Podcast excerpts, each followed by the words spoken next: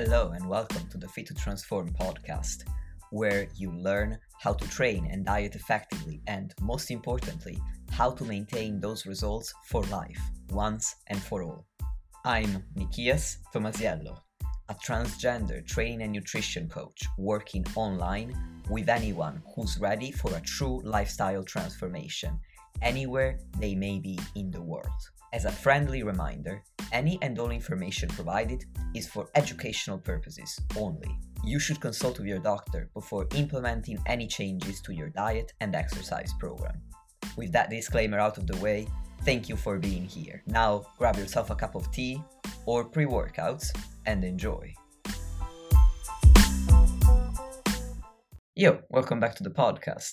Today, 3DMJ head coach and pro natural bodybuilder Jeff Alberts joins me to share his own story and how he's been able to stay consistent with training for over 36 years. I think this interview is going to be invaluable if you want to make a true lifestyle change. So, thank you for listening and enjoy the show. Hello, Jeff, and welcome to the podcast. Thanks for having me. Yeah, appreciate you having me on, and it's an honor. Yeah, same. I'm. I really appreciate you taking the time for this, and I think mm-hmm. it's going to be really valuable for the listeners because the topic I want to cover today is how to stay consistent. I think this is one of the major problems that most people have with fitness, and you have been consistent with your own training and nutrition. I believe for 36 years, if I'm not wrong mm-hmm. and which is incredible. Yes, this is my 37th year, and uh, yeah, I would say 99% of the time it's been pretty consistent. But like anybody else, you know, I've struggled, you know, time to time with that. So I'm sure we can dive into it. Well, I think that's why it's going to be valuable because I'm thinking at first I'd like to cover your personal story. So, where things started for you, how your motivations might have changed over the years, how you adapted to be able to stay consistent. And then we'll get into some uh, ways that you now help your athletes do that. But mm-hmm. to get all of the listeners up to speed, first I'd like to know, or I'd like you to tell the listeners who you are, what you do, and why you're so awesome at it. I don't know if I'm awesome, but yeah, we'll see. No, yeah, let's see. My name's Jeff Alberts. I've been bodybuilding since competitively since the early 90s. I started training in 1986, actually. That was when I got into it. Um, and now, currently, I've been coaching for the last 12 or 13 years. Uh, but when it, where I first started was, uh, you know, that old plastic, you know, weight filled cement set that uh, you know you see like a lot of the old timers use. So that was me, you know, back in 1986, in my bedroom every day after school. And I think the main reason why I got into it was more of a, an escape from you know real life, home life, because uh, home life was a little bit uh, you know sketchy at times. So it was kind of just me kind of escaping that and you know just getting some energy out. And you know in that process you start to see some things happening like i made some visual changes like where are these little muscles popping up? So that was kind of cool. Um, and then as i got into high school um, i just stayed lifting. Uh, our our physical education department uh, actually you're able to select what you wanted to do like from your hmm. sophomore mm. to your senior year you can if you wanted to play basketball or if you wanted to do badminton or whatever the case may be, you could kind of select it every six weeks. Well, the PE teachers, they knew I loved weight training. So they allowed me to keep selecting weight training every six weeks, every six weeks, every six weeks. So I just had a passion for it. Um, I loved the way it made me feel. I like how my body was changing. And uh, again, it was kind of like a nice little escape. Uh, but as the years kind of rolled on, then the motivations kind of changed, shifted, like you kind of mentioned earlier. Um, and it went from like an escape to now like, oh, I'm actually trying to get bigger muscles. Like that was kind of more the priority. Um, And then in the early 90s, um, I got into competition. And my ex wife is the one that uh, encouraged me to do that. And I, I'm an introvert by nature. So getting on a stage in, you know, little underwear, that wasn't real appealing to me. I was like, I'm not, that's crazy. I'm not getting up there that doing that. But, you know, she's like, you can do it. And she pushed me to do it, get me out of a comfort zone. And once I did that first show, I just loved the, I guess, the thrill of it. You know, just being able to express the hard work and showcase to everybody what you're you're working so hard for. Um, and then the motivation kind of shifted from that to now I want to try to beat everybody because I'm I am competitive. So like I want to beat everybody. I want to get notoriety. I want to win some shows. Um, and and that actually um, that was kind of a bad thing in a way because um, I just got really obsessed with that, and I kind of lost the enjoyment of it. So in a sense, there was a kind of a little bit of a darker period once I get into got Mm. into my early 30s with that. Um, and it took me another seven, eight years to kind of get back to like just lifting and doing this competition thing for fun. Uh, so it, it's kind of gone in different waves as far as the motivation. I mean, I probably talk for days on it because I've been doing it for so long. But that's in a nutshell kind of how I where I got my start and a little bit of how things have kind of shifted. That's a very that's a great summary, and I think I'm going to um, start from the beginning and then explore a bit more of uh, certain parts of the story Yeah, there's a lot to explore there. So Yeah, yeah, indeed. yeah, So you mentioned that um, you said as you as I got into high school, so you actually started lifting before you were even in high school. hmm I was in middle school. I was in eighth grade. Um, I was 14, 14, 14 and a half, somewhere in there. You were very Um, young. I was young. I was an athletic kid, so I Mm, didn't. It's not like I was like heavy set and got into lifting to lose weight or anything like that. I was more like uh, just athletic. I wasn't heavily muscled. I was mhm, defined. Um, but yeah, I started like 14, and then as I got into high school, like my first two, two and a half years of lifting, I made quite a bit of gains. Mm, Uh, like now, when I show pictures, like when I was 17, I had the mullet, of course. You know, back in the 80s, you had to have the mullet. I had just the mustache, and you know, people were, you know, they now see those photos like, man, you were kind of like a man child, just because I was pretty developed at a younger age. So I think part of it is maybe a genetic factor, but I mm, was a hard worker. Like out the gate, like I didn't know much about training and nutrition. I knew how to work hard though. So like often my training was like pretty much close to failure on every on every set. And strength wise, I was actually like my bench press is the most I've ever done in my whole career was in high school. So I was actually just a combination of like, okay, maybe good genetics, but also the work ethic to go along with it. That's why I've seen some pretty good results in the early stages. And that's motivating. You know, when you see progress, a lot of times, like that's how I kind of think of like motivation. Like mhm. sometimes it's hard to get motivated because we're kind of asking like how we stay consistent. You know, my motivation is not always high. Like, you know, I think it was last Monday I posted an Instagram like I'm not motivated. I was Yeah, I remember that. but I'm committed. So of course, you know, I'm going to put the work in because I'm committed. But when you do put the work in, and of course, if it's really good work and it's smart work, you're going to see a result from it. You're going to see progress. And when you see progress, of course, you're going to be motivated, right?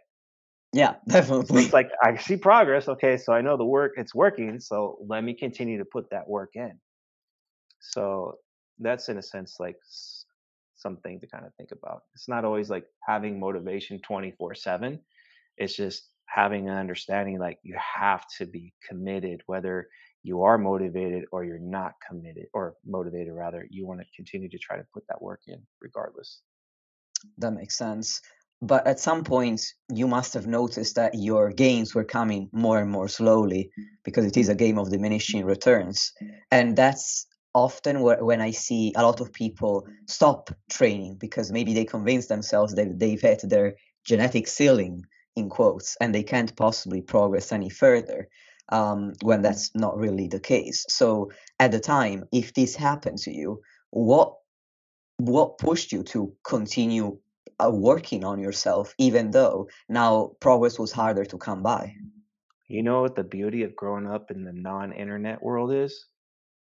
You don't know what is like what's the ceiling you have no idea because you can't really compare yourself to other people you're just in a sense i was comparing myself to people in my gym Mm. that's all you really had exposure to i mean you might see magazines like okay you got the ifbb guys but i also knew like okay i'm a natural bodybuilder so i already knew like that world like looking at let's say dorian yates those type guys i'm like that's cool it's inspiring but I also know that's like that's a different playing field, and I'm not Mm. playing on that same field, so I didn't really look as as like that was my expectation. So I really didn't have like, okay, what is what am I capable of? Well, let's find out. So it's just a matter of like I was always chasing progress, and you know I think that's that's kind of part of the problem now. Like I mean, you could go on Instagram or TikTok or whatever, and you can constantly just see a flood of people you're constantly comparing to and you know if you're not progressing at that same rate then yeah it can be frustrating can be demotivating but if you look at those people and say okay i'm going to use them as inspiration but i'm not going to in a sense expect to look like them because everybody has their own canvas you know because your progress might look much different than my progress but if you're 1% and my 1% it's equal from that perspective but it might look like maybe i'm making more than you even though we're both hitting 1% so it's like that's how i try to kind of frame myself now like when because i'm still competing still prepping i don't look at other bodybuilders too often to try to compare myself to because i just know that's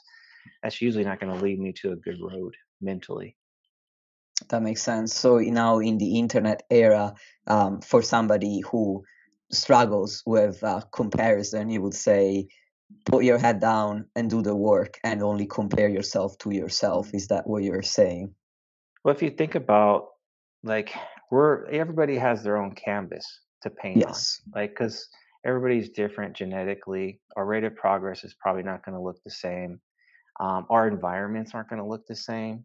Like your home life, my home life is completely different. You know, our jobs, whatever. Like all these outside factors play a role in you know how we're going to go about you know our approach to the sport.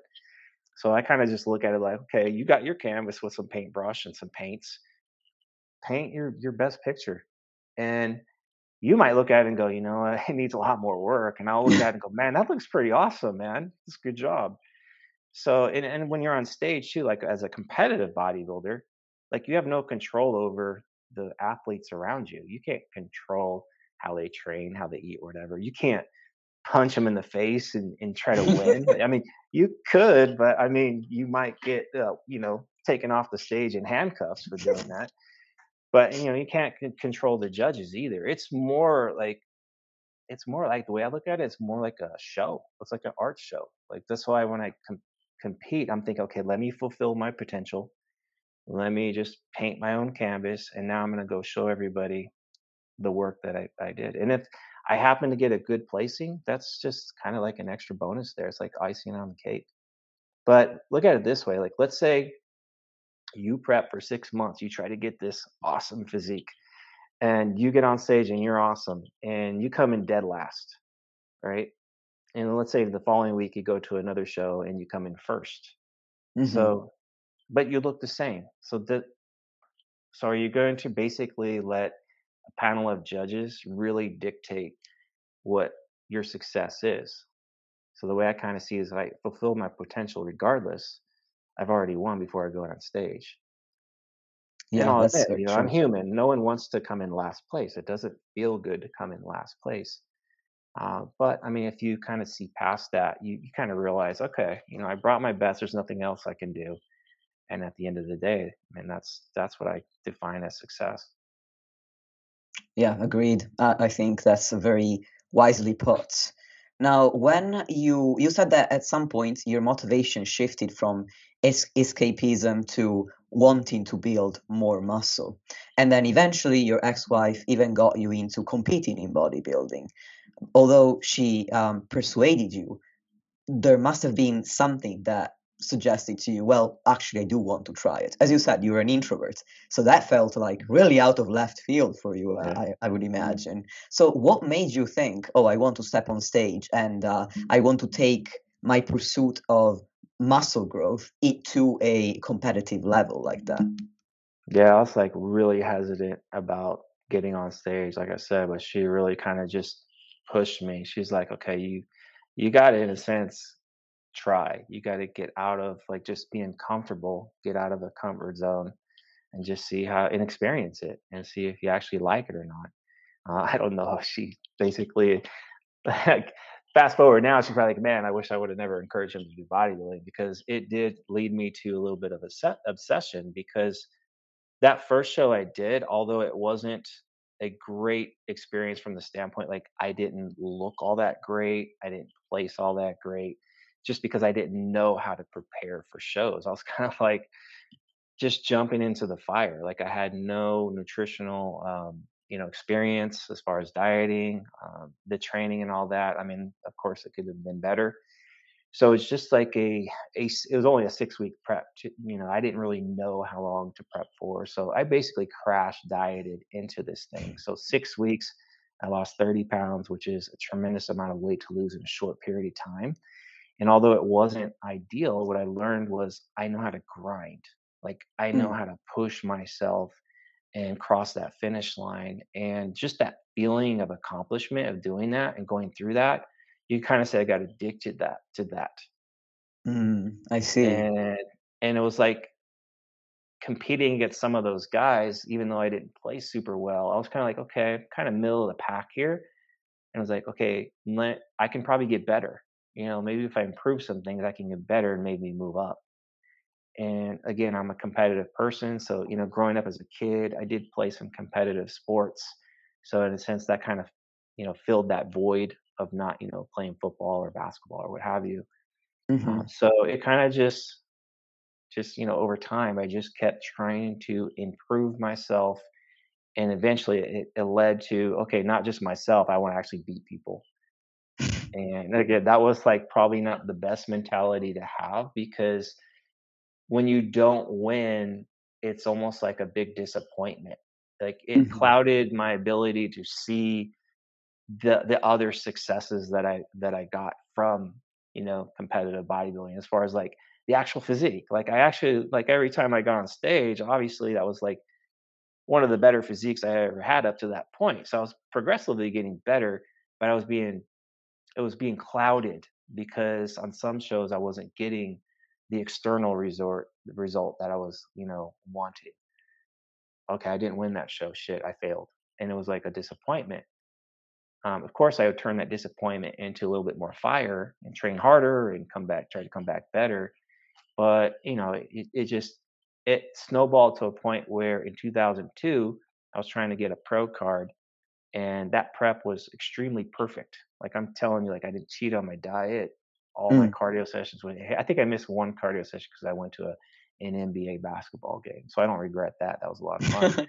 but uh, but yeah, just it was a perfect prep from from an execution standpoint, and it was the best physique I ever put on stage, mm-hmm. and I didn't win. Got second place, and I was so depressed after that. I felt like, okay, why am I doing this? What's the point of this if I'm just going to get second place? and I didn't see the value of like, hey, that was a pretty damn good physique I put on stage, and you know all that work ethic and all that. I didn't see any of that. I just saw failure. So I actually got depressed for a couple of years around bodybuilding. Didn't even want to do it anymore as far as like competing. Still trained, but didn't have the same passion or fire around it. Uh, so it took a few years to kind of get myself out of that mentality and kind of, you know, approach it from more of a the reason that I train in the first place is because I like the way it feels. I love it. So it's turned, I just basically, in a sense, channeled the love of process more so than like the result of it. Especially like you mentioned, like the deeper you get into this and the longer you train, your gains are, they're going to slow. And even at some point, they're probably, you're probably will hit a ceiling where you're not going to progress anymore. But what's going to keep you going? if you're just focused on the result and the progress and you're you're disappointed all the time like you're you're gonna be like screw this i'm not gonna train anymore then what's the mm-hmm. downside of that like okay now your physique kind of takes a backslide you might get even more sad and disappointed because you're seeing your physique decline but also just the fact that you're in there exercising and moving like mentally that's that's something that's a positive in a lot of people's life is just being able to, to do any type of training. Makes them feel good mentally. So you know that's what i've learned like okay it's more about love of process than it is actually the results. And that's what keeps me going in year number 37 yeah the way i think about your story and um, i um, compare it to somebody who's not a competitor would be if somebody instead of really wanting to win a bodybuilding competition and so seeking that external validation or results they really wanted to hit a certain number on the scale. So they had this fantastic diet where they were extremely consistent trained every day stuck to their um, nutritional approach without as you said cheating and they learned that they they are able to grind even through the most difficult times that they can stay that this disciplined and then eventually they end the diets but they're two pounds off of the weight that they had in their heads and all of a sudden this was for nothing and they just stop training and eating well altogether because they're like well i didn't hit 140 pounds it was 142 so what's the point now right? It's not rational thinking when you think about it because you're in the moment like you're getting caught up in an emotion you're seeing it as like it's a failure because you didn't hit this arbitrary number but if you take a big step back and you go okay what are the things i did well what mm-hmm. are the mm-hmm. things that i can maybe improve upon so you kind of you know if you take a moment like whether it's a week two weeks a month even just to kind of like just in a sense think about everything that transpired you know because usually time is is is a good way to kind of see things a little bit more clear like right in hindsight you can see a lot of things in hindsight it's more 2020 so that's what i tend to do like once i like if i set a goal let's say it's a contest prep and i you know go and get on stage so after the season is over with i don't like immediately like say this was a, a success or a failure. I'll kind of mm-hmm. just let time do its thing and i'll think about it you know and i'll weigh it out. What were the pros? What were the cons? Um, and try to you know get clarity around those things you know before i continue to move forward. So if this person is let's say going through a diet a dieting phase and they, they are two pounds off the mark let's say there's probably a lot of positives there like they probably did lose a decent amount of weight they probably visually improved the way they looked they probably learned a lot more about the actual process that they're going through and they learn in a sense how they tick you know, mm-hmm. as a person. And a lot of it can transcend not just in the fitness realm, but what you learn through the fitness realm, you can apply to other facets of life, whether it's like, hey, I'm trying to get this promotion at work or what have you, or even relationships. Like, okay, maybe what you learn through that process, like, okay, maybe I can treat my better half, you know, a little bit better. Um, mm-hmm. Um, so there's a lot of things to take away from it. But oftentimes we just get so blinded and obsessed on a goal or number like arbitrary numbers like i don't think that's a, a good way to look at it. Agreed. I good i think it's good to just like i say you just kind of take some time and and really think about the pros and cons of things and weigh it out. And like i said the pros you're like okay let's rinse and repeat that right?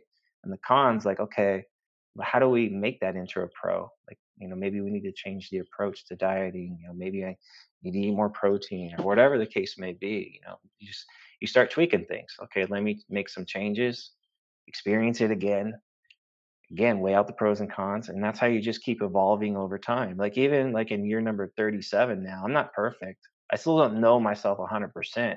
I definitely know myself a lot better than I did in year number one. Uh, mm-hmm. But you know, there's a reason why you know I made it to year number 37. Is not having that mentality of like, okay, it's black or white. Like there's a lot of shades of gray in there yeah i think this is very valuable um, for anyone trying to be consistent where it's what we've been you've been saying falling in love with the process is so important and not thinking of it in terms of you're a success or you're a failure because you did this one diet or you completed this training program but more so it's a continuous work in progress and it's about getting a little bit better. And failing in quotes is part of the learning process. We don't learn by being perfect from the get-go. We we'll learn by making mistakes and doing better overcoming those mistakes in the future. Yeah well everybody wants wants the answers up front. That's part of the problem. Like a lot of people don't want to actually run a little trial and error. They're afraid of failure. Uh, of course, we don't get hurt, obviously, but I mean, failure is like, in, my, in a sense, been my greatest teacher. You know, Yeah. I can read a book like three times and go, okay, the book is telling me this. Like, okay, I know I, I got to do it exactly as the book is saying. Chances are you're probably not going to be able to do it exactly as the book is saying because we're all of us have our you know lives to kind of navigate through. So it's like I've kind of learned like, okay, embrace the unknown, and it's okay if you make a mistake because chances are, you know, you can learn from it. But you have to be willing to pay attention to it though, and not in a sense ignore it if it's a failure. Yeah, not sweep it under the rug. yeah, yeah, 'cause I, or we just continue to do the same things over and over and over again because we're stubborn or what have you. So Yeah, that's true. So you've mentioned that uh, you got a little bit burnt out from being too focused on competition, but even then, you were able to continue training. So I think it would be interesting in to explore a time when you actually found yourself not being able to train consistently, how that Mhm. happened, and how you overcame that time. So the biggest gap I've had, I think I could take you to two different eras here. So the Mm, biggest gap I had was four months of no training at all, um, and that was right before uh, my son was born, and I was changing households. So basically, um, I was moving into with my now wife. So I was like, okay, I need to make sure that I'm prioritizing the family, get all, you know, our structure down and our day-to-day life, make sure that's in order. So I was like, let me put the training on the back burner so I can be the good dad, right? The good dad, the good husband. Well, it was the worst body composition I ever had as an adult. Like I basically let go of not just training, but also let go of my diet. I got a little bit lazy with that. It's like, okay, now I'm eating fast foods and just on the go, that type of thing. And I probably gained about 20 pounds mm, and I wasn't training. So I actually atrophied. So I lost muscle through that process. And I actually got a little bit depressed. I was like, oh gosh, like I let myself go. This wasn't a good thing. Mm, Uh, so that was like one. Then I was like in May, let's see, I was like 40 years old at the time. mhm, So I was like, okay, I need to get back into training. So I got back into training, didn't go on a diet though. I'm like, I'm just going to continue to eat enough to support that training. And then it took about a month to kind of recoup some of that lost tissue. So what I kind of learned through that process, even though it was a failure, right? Like here's a failure story, right? Like, okay, that was a fail. But what I learned was like, okay, if I miss a week of training or I miss a training day or two, like nothing bad is going to happen. But when you miss like 4 months or, you know, a month, 2 months, 3 months, you're likely gonna see regression. You're gonna know what true regression looks like and true atrophy.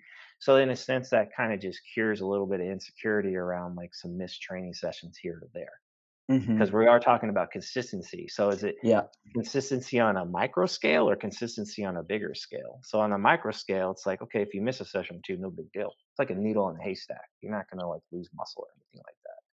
So that kinda taught me that, taught me to kind of relax a little bit, you know, with with that, uh, perspective. Um, it also taught me too, like, training is super important in my life, mm, and I remember Eric Helms calling me out, like, "Jeff, you mean you tell me you don't have enough time to train, like, once a week?" Because if you think about it, like, even if I did, let's say, 1 training session per week, it was full body, and there was enough intensity there, like, I probably would've maintained muscle the mhm, entire way through. So there was an, another thing. It's like, okay, I took it to extreme, right? Like I was an extreme bodybuilder before. And I was like, okay, now I'm trying to be this extreme husband and, and dad. It's like, no, I need to be more balanced. I need yeah, to be in the middle. So I, I, that taught me a little bit more about being balanced. Now, if I take you back into my 20s, I had come off three competitive seasons back to back to back. I got burned out. I was so fatigued, like mm, physically, mentally, emotionally. It's probably the most fatigued I've ever been through my competitive career because it was just three seasons in a row and I was dieting hella hard. Like the first season, like I said, I crash dieted. Came back, did it again, dieted a little better, a little longer the second time, got a little bit better the third time, but just a three year stretch where it was just go, go, go. And I was burnt out. So I did take a competitive layoff. Um, so basically 96, 7, I didn't um, compete at all. Mm-hmm. Downsized my training. I was only training like three days a week, two days a week. And I was playing a lot of basketball and a lot of tennis. I was actually playing more basketball and tennis than I was weight training. And Mm. I loved it. Like it was a it was a good way to kind of get away from it. And now in hindsight, looking at it, it's like I think in order to sustain or to have that consistency, I think it's important not to just be so entrenched in just one aspect of the sport or fitness. It's like you need moments where you need to kind of escape a little bit and do other things. So, you know, having a good two year break away from like just being so hyper focused on bodybuilding gains, competition, um, it helped out a lot. So I've learned through that, like I need to basically again kind of be in that middle ground area, not to be extreme one way or the other. So balance is super important from a physical perspective, mental and emotional perspective as well. If you want to be like consistent for a long period of time. Yeah, I agree with that. I think what you said about your first story, how um, you were basically, oh no, I lost my train of thought. Oh, come on now. when I had the the four month layoff yes, the, the so birth of my son. Yeah. exactly. The point I'm trying to make is that um, what you said about focusing on the macro level is really key because there are so many people who miss a training session and they're like, I ruined everything. And then they go four weeks without training because of that one missed session.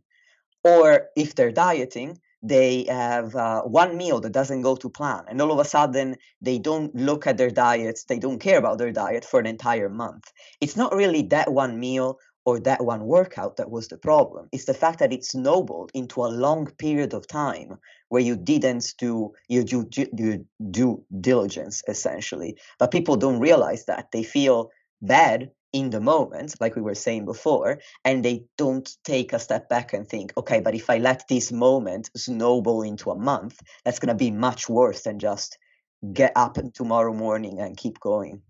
Yeah, it's the it's the acute mindset against like you're kind of just feeding off of that that emotion in the moment.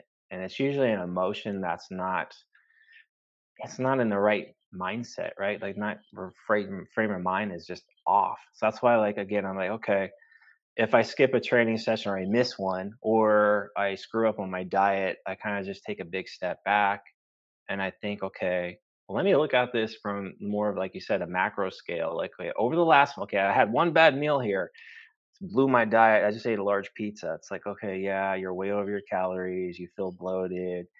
You feel guilty. Like all these things kind of spiral through your head, right? So if you take a big step back and go, okay, this was one meal out of, let's say there's like seven days in a week, right? And if you eat, let's say four meals per day, let's say that's what the average is, that's 28 meals. So you're talking one meal out of 28 where you screwed up. I don't know what the percentage is on that, but it's in the 90s, right?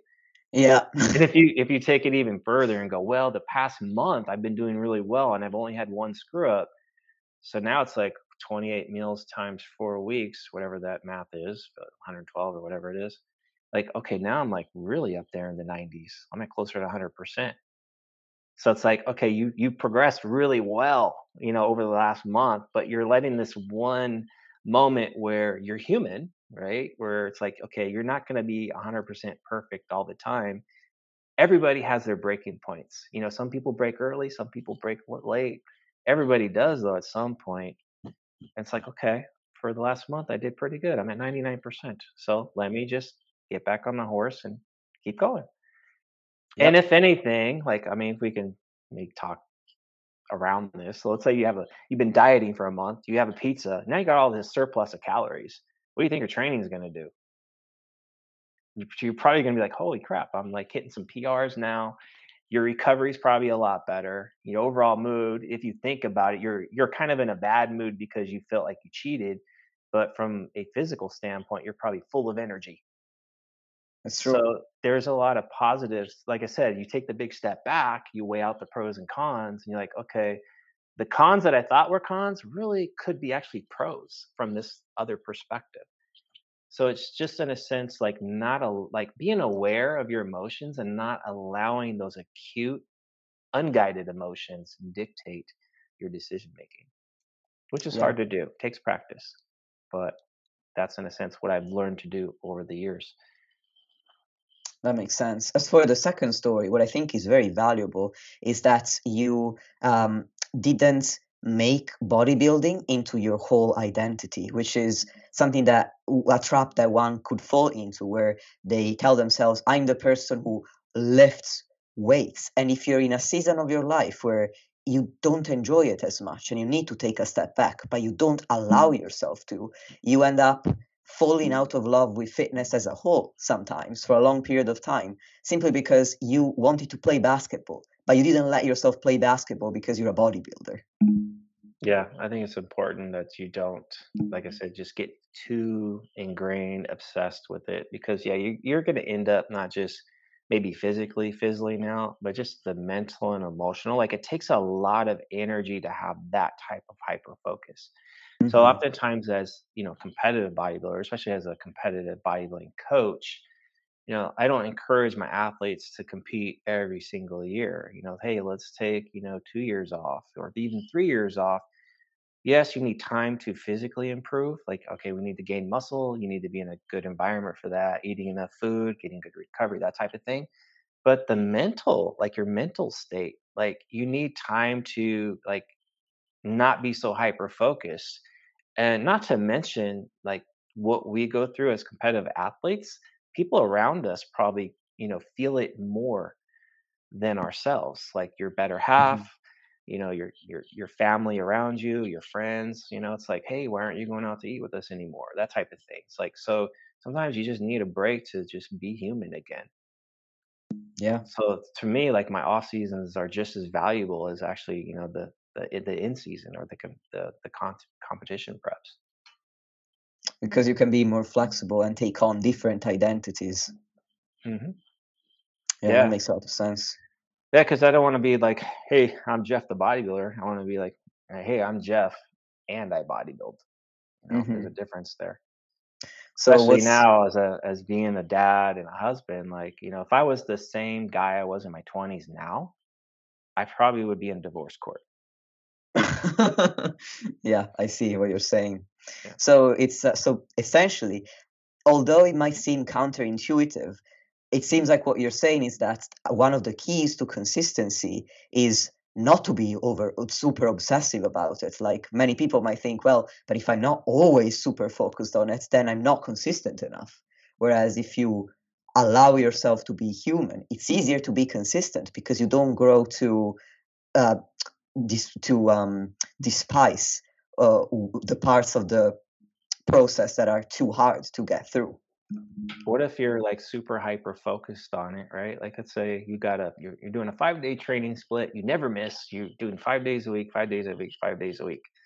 You're getting and you're like, okay, I'm gonna ramp my volume up. So now you're like your gym time goes from like an hour in week one, and then in week number five of the mesocycle, now you're in there for two hours or two and a half hours. But then at home, you're not as present. You're Mm, like spending more time at the gym. Maybe you're you're more tired because you're training a lot more. So you're not in a sense like 100% human at home, right? Like you're not present yeah. and people around you, you know, could be feeling that impact. So there could be some issues there where it's like, okay, you're not being a consistent human. Like, yeah, you're a consistent bodybuilder, but you're not being a consistent human. So, how is hmm that going to impact your overall stress levels? Is that going to impact your gains in the gym? Yeah, So true. again, it's like you need to like not just think of consistency from like, hey, I'm trying to maximize my bodybuilding gains or my fitness gains, but you want to try to maximize like the gains outside of the gym. Because trust me, when things are going well at home and work life and all that, usually the gym feels pretty good. And when your Yeah, gym is feeling good, then you feel good, right? So when you feel good, you're that energy is going to go towards everybody around you when you're out of the gym. So there needs to be like a, a nice balance with that. So as a coach, that's something I try to, you know, set people up with. Like when I'm programming, it's not just like the X's and O's of like, okay, research and science says this is the most optimal way way of doing things. I think of it like, hey, what's this person's like life context you know how they how's their day to day? So let's let's try to program bodybuilding around that and not so much the other way around. It's a lot easier to be consistent when uh, fitness is actually part of your lifestyle. It's not uh, you're not trying to mold your lifestyle around fitness. You're molding fitness around your lifestyle. Anytime fitness or bodybuilding becomes more of a stress in your life that means Mhm. approach needs to change. That's true. Yeah. Okay. So you've been, as we were saying, as we've been saying, you've been training for such a long time now, and your motivations have changed over the years. And we left off in your story where you said that you um, basically became too focused on competition and you got a bit burnt out. How did you recover the love for bodybuilding and what keeps you going now that you're 37? Well, this is your 37th year working on yourself and being a competitive bodybuilder. Yeah, so back when in my 20s when I got burnt out, it was like I said, like a two or three year stretch where it was like more tennis, more basketball. So it was enough hmm time to for me to be removed from that bodybuilding environment where I started to get the motivation started coming back and the desire to get back into it. Mm. Whereas the previous three years, it was back to back to back. It was like Ah, I just right. got like think of it like you know your battery. You're winding your battery down. You need time to charge it back up. Yeah. Uh, and usually it's time away from something, right? You get rec- even from the gym, right? Like you train, you get fatigued. I need a rest day. So it's Yeah. that that's the micro scale. The macro scale is like I needed a couple years away from it. And that's what I've learned, like going through my 40s, now into my 50s, like as far as competition, I know I can't do this every single year. It's just, it's just way too much. There's not enough time for me to kind of get those batteries charged back up. So the last time I actually got on stage was 2019. hmm Uh, of course, the pandemic, you know, that threw a little bit of a wrench in it. But you know, now I'm in a I'm in a point now where like I feel like enough battery to, to get after it and compete again. But I mean, competition is extreme, like because you're taking your body fat levels to extreme places, and it does like wear on you. Like physically, it's rough, but mentally, emotionally, it's also rough. So it does take time to kind of get those batteries, you know, charged back up. But I'm getting to a point now where it's like I've done so much. Like the, again, I've been competing since the early '90s that I'm probably going to make this the last year of Mm. competition, and a lot of that is just the fact that I've I have accomplished a lot. You know, I've I've gotten to elite status as far as like you know placings and shows, and you know, obviously when you get that high in placings and shows, the the physique's going to resemble that. So I feel like hmm I've you know in a sense probably fulfilled you know if not all, like most of my potential. And, you know, I can kind of, you know, end it, you know, knowing like, okay, you know, I did everything I could to fulfill my potential. I had fun with it and I can move on with other things in life. So you could say the battery life's getting a little bit on the low, like, you know, batteries, like you can charge them up so many times, but eventually that battery Yeah. kind of just dies out. So we're, we're coming to the end of that. So this season now, I'm just more so just trying to enjoy the process, the journey hmm the love of it and I'm not really stressing on like how I place or any of that. And I'm still going to continue to train. Like I'll always, you know, lift weights and train with intent. Because oftentimes I'll get the question like, why? Like if you know you're kind of at your ceiling or you know you're really close to it, then why are you still lifting heavy? Like why are you still pushing yourself?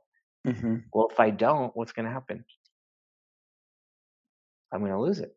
Yeah. and I enjoy the physique that I have now. So all that work I put into this the last 36 years, I don't want to just say, okay, I'm gonna let it go now. Like I want to hold on to it as long as possible. So in order to hold on to that, you got to keep, you know, creating stimulus. So I'm still gonna like train as if I'm trying to progress. I think once you start to lose that mentality, then yeah, you're gonna regress. And then okay, so what's the what's the opposite of that, or what's gonna happen to that? You're gonna be like, okay, now I'm getting a little depressed. So I'm not ready to let go of the physique yet. I know Father Time will catch up. You know, it's inevitable. You know, it's not, no matter how hard I try. You know, I'm sure you know I'm gonna start to look more like, okay, you're starting to look more your age, but hmm I'm not ready to do that yet. And that's, I guess, the competitive fire in me still. Fair enough. So So balance, right? Love and competitiveness. There's a little bit of a balance there. Yeah. That's true. And in are you always able to keep that long-term view? Are there ever any times when you're when you're struggling to want to stay committed? Because you said, well, I don't want to lose the physique I have. Uh, but are there other are there other ways that you keep yourself motivated? Do you think about uh, lifting heavier in the gym, setting performance goals, or do you always manage to maintain this long term perspective and always take a step back? I think my experience level helps with that, you know, because I, like I said, I've been doing this forever. So mm-hmm. it's almost like now it's like brushing my teeth. Like it's just part of my day. Like if it's mm-hmm. Monday, Wednesday, because right now I'm training three days a week. If it's Monday, Wednesday, Friday, like it's just part of my day. I'm going to do it, you know, regardless if I feel good or don't feel good. And a lot of times you've probably experienced this, you know, you, you, you feel tired. You're like, oh, I feel mm-hmm. tired. I don't feel like training today, but you do it anyway because you're like, okay, I don't yeah. want to miss. You go in there in the first set, you're like, whoa, where'd that come from? You're like, all of a sudden, you're like hitting more loads and more reps. You're like, I didn't think I was, I was going to happen. So often, like I kind of know that like there's days where I just don't feel as motivated, I'm still gonna get in there because chances are I might still perform pretty good. Mm-hmm. Um, but yeah, I mean, I really don't think about like regressing, you know what I mean? Or I don't get demotivated. I just have that will to just keep pushing, and I keep it simple too. Like I don't think I need to plan out like three mesocycles or you know mm-hmm. i need to map out the next three to six months of training and have everything set up ahead of time like okay i'll look at what did i do last week like if i'm doing a leg press what did i do last week okay i did five 560 for three sets of, of eight let me do 570 this week Let's see if i can do that if the first set goes well and i hit it great right? If it doesn't mm-hmm. okay well i don't have it today so let me just lower the load down or lower the reps down for the next set or what have you so i don't get injured. I'm still lit, like even though let's say the load is down like it's still going to feel hard because my body's only capable of doing that current load. I'm still mm-hmm. going to take it to the appropriate proximity to failure to get a stimulus. My muscle doesn't know what the number is at the end of the bar knows the effort though sure. so so i just know if like from a principle standpoint if my effort level is appropriate, I'm not going to regress. The only way I'm going to regress if it's, let's say, I'm dieting, it's excessive, I'm losing too much weight too quickly, then yeah, I'm going to be a little more susceptible to muscle loss. And chances are, if you're dieting appropriately, whether you're gaining or you're losing, if it's appropriate, like as far as the rate of loss and the rate of gain, you know, you're you're likely going to be performing just fine. So, so, my, so again, it's the extremism, right? I'm dieting hella hard because I'm in a hurry to lose weight. Performance is more likely to tank out mm-hmm. than if mm-hmm. it's like you're you're slowing things down, you're being conservative, and you're moderating it appropriately. And often the extremism comes from um, the anxiety of getting results yesterday, go. whereas it sounds like you are very not anxious. You're you're the least anxious person I've I've spoken to in a long time, and it sounds like this comes from your experience. For you, it's like brushing your teeth. Yeah. You know what to expect from brushing your teeth. Yeah, it's it's like it, like it, it could be not just with bodybuilding or fitness. Like you can go to any profession and mm-hmm. you talk to somebody who's done it for like 35, 36 years. They're probably going to be very cool and very poised. Yes, because they've seen so much. So I tend to look you know, through that type of lens because I could look back on all my experiences and say, okay, if I if I miss a training session, big deal. I'm not going to atrophy. I'm not going to lose strength. I'll be mm-hmm. fine. You know, if if I can't lift 10 pounds heavier this week or five pounds heavier or my my load goes down 10 pounds, like acutely, it's not a big deal. Like I said, unless I'm doing something just really extreme, mm-hmm. uh, more on a macro scale, like that's where you know i'm going to run into hot water so oftentimes like you said in the moment when something ne- per- the perception let's say is something negative happens mm-hmm. it's our emotions in the moment that gets us all like the anxiety like you talked about the insecurities or just even like your over eagerness to progress because oftentimes when we're just starting out or even intermediate we're not thinking on a macro scale. We're thinking more on a micro scale. Mm-hmm. I want to get I want to get to where Jeff's at in two years. True. So it's like the over it's not even a realistic expectation, probably, right? So it's like your over eagerness is probably making you do some things that you probably shouldn't be doing. So that's like I said, if you take that big step back and you kind of look like, okay, weigh out these pros and cons, look from these the bigger picture perspective, you know, and embrace like that unknown. Like, okay, yeah, you may not make as much progress maybe right now, but maybe five years from now, you're going to make a lot more progress because you're being more patient with your process in a sense. Absolutely. So now that we're coming up on time, I just want to recap all of the pearls of wisdom that you gave during this interview about how to stay consistent. So it sounds like developing an appreciation for the process rather than external results or short term results is one of the keys that you highlighted from the beginning. Um, finding a balance between your different identities rather than putting all of your eggs in one basket. And uh, not let your emotions override your rationality and prevent you from looking at the bigger picture to where you end up taking an extreme route where you end up per, far from the results that you would want to get um, and instead try to take it more steadily and work on the long term approach to the the results. Is would that be an accurate summary or am i missing out on something that you want to impress upon the listeners no i'm actually impressed that you kind of remembered and, and said that so well I probably would have oh. forgot. If you asked me to recap that, I would have forgot. Oh, thank you very much. Uh, that was really good. I've uh, I've already told Eric when I interviewed him. Uh, you you give the um, you know you give the long um, explanation, and I run through the cliff notes at the end. Oh yeah, yeah, yeah. Well, yeah, his brain's on another level. That's for sure. Yeah. I think your brains are both on another level in different ways. Yeah, it's just the the long road traveled, right? You get that experience level. So yeah, yeah. I think in a nutshell, if you think about fitness or bodybuilding, or what have you, it's it's really like that old saying, right? It's not a sprint, it's a marathon, and it's so true. Like it, because people really want to make as much progress as they can, and of course mm-hmm. that was me as well, and I still am like that. But I also realize, you know, now that I've been doing it, you know, for 35, 36, 37 years, is that you can make progress for a very long time. Sure, it may not be super fast as time goes on, but you can still make progress. And if you're enjoying it as you're going through it, that's what matters most. Like if you're not having fun, what's the point of doing it? Yeah, that's true. So, you know, you have to kind of, like I said, just balance things out. And if, like I said, if you think more like from a long term perspective, you know, I think you could find a lot of enjoyment, you know, with that type of approach.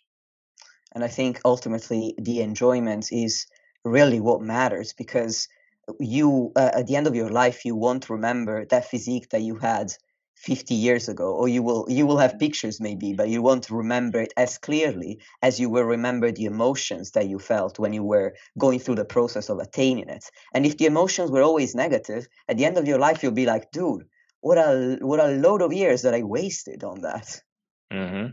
Yeah, I, could, I wish I can go back into my 20s. If I if I can take the physicality out of my 20s with the brain I have now, oh, that that would have been a lot better. But, like that. but that's the beauty of going through the experiences. Like I don't regret the path that I've taken because it's definitely been a little bit of a harder road than mm-hmm. what we see nowadays. Because just because nowadays, you know, we have coaching, we have the internet, we have you know more information, more education. But I don't regret it because now as a coach, those experiences I went through are invaluable. Yeah. So I find the same thing. I had an eating disorder, so I definitely um, didn't have an easy path with, with fitness for a mm-hmm. while, but it taught me a lot. And now I can emphasize with people who go through um, problems that are much less worrisome than an eating disorder, but they are comparable because they have to do with nutrition, body image, uh, training and uh, and they also that experience made me who I am today. So I would I wouldn't be who I am if it had, if I hadn't been through that. Exactly, and I'm sure you're you're relating to a lot of people, and I think that's what's super important, you know, as because you're obviously a content producer, is to be relatable because we're all human. And so Yeah, sometimes I true. think, you know, when we're all, you know, kind of ingrained in the social media world, uh, it's not always like a real picture, you know. So I Yeah, think, you know, just being able to get on a podcast and expressing yourself, being real, and sharing stories that are so relatable, it helps people. It lets them know, like, okay, you know, I don't have to be a perfect robot. I, I'm human. I can be human. I agree. I, I completely agree that with social media, it's so easy to think that everybody is a perfect robot because that's what we put onto the social media platform. And we can forget that it's okay to have negative emotions, bad days, missed workouts, meals that didn't go to plan because it's part of the human experience because we're not AIs. Yeah. Like the name of the game, right? Like you're not striving for perfection. You're just striving for consistency. Yeah, And absolutely. consist- consistency is never going to be 100%. Yeah, true. And, but you don't need 100% to make progress. No. If you're hitting 80 or 90, you're still kind of moving forward, right? Yeah, as long as you're moving forward, in my opinion, you're going somewhere. That's The only way you're not making progress is that if you stand still because you feel that you weren't perfect. Exactly. Yep. And on that note, I really want to thank you again for your time. And I just want to give you a few minutes as we wrap up to tell people where they can find you um, and uh, essentially plug anything you'd want to plug. And I'll make sure to add all of the links in the show notes to the episode.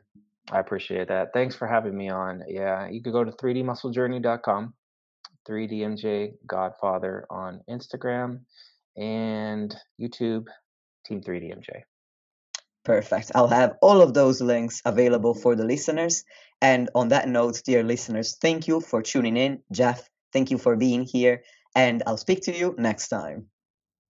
As always, if you want to connect with me or with Jeff, please check out the links and resources in the show notes. Thank you once again for tuning in, and until next time.